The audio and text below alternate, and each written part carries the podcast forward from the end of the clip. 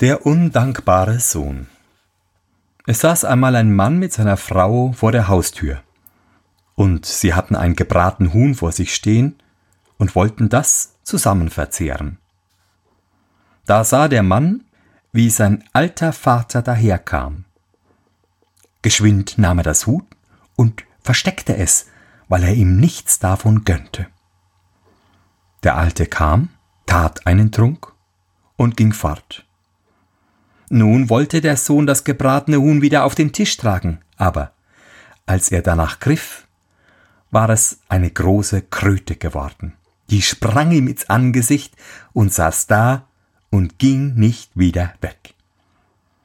Und wenn sie jemand wegtun wollte, sah sie ihn giftig an, als wollte sie ihm ins Angesicht springen, so dass keiner sie anzurühren getraute und die Kröte musste der undankbare Sohn alle Tage füttern, sonst fraß sie ihm aus seinem Angesicht.